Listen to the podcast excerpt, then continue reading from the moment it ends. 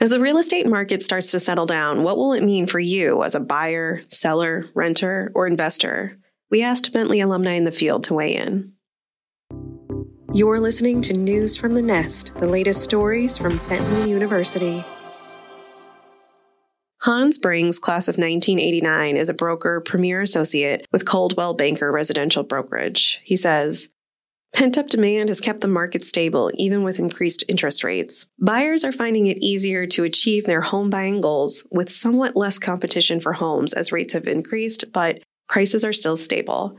Life is short. Don't pause your dreams waiting for an interest rate to come down.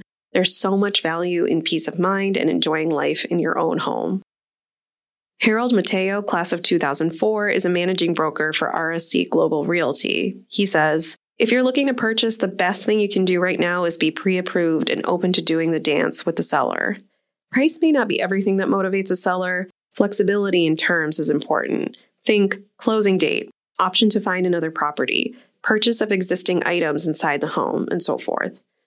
Sellers who are smart about their pricing strategy and realistic about the market should start to see more activity with their properties.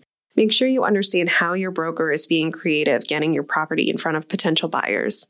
For real estate investors, winter is always a great time to find opportunities and identify potential weakness in structures like heating systems, roof leaks, lack of insulation.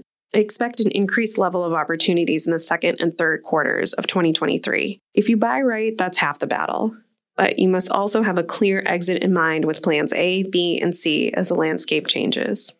Brian Sykes, class of nineteen eighty-seven, and M B A class of nineteen ninety-five, is the managing director of Lument. He's responsible for originating multifamily loans. He says, the robust apartment industry continues to have a huge impact on the thirty-five percent of the population who rent. Over the past twenty years, the pace of multifamily construction has not kept pace with demand, evidenced by double-digit rent increases in several major markets. Although owners of apartment communities have fared very well over the past decade, the downside of this multifamily industry's quote-unquote success is rising rents. They are making housing unaffordable for wide swaths of our population, including young families and recent college graduates. The trend we need to focus on for the next decade is creating more affordable rental housing to meet the demand, which is only going to grow as home ownership becomes even more out of reach for many. Smart Moves in Real Estate was written by Caroline Pelletier. It was read and produced by me, Kristen Livingston, and appeared in the summer twenty twenty-three issue of Bentley Magazine. To learn and read more, visit bentley.edu slash magazine. Do you have a trending topic that you'd like to share? Send a note to magazine at bentley dot e d u.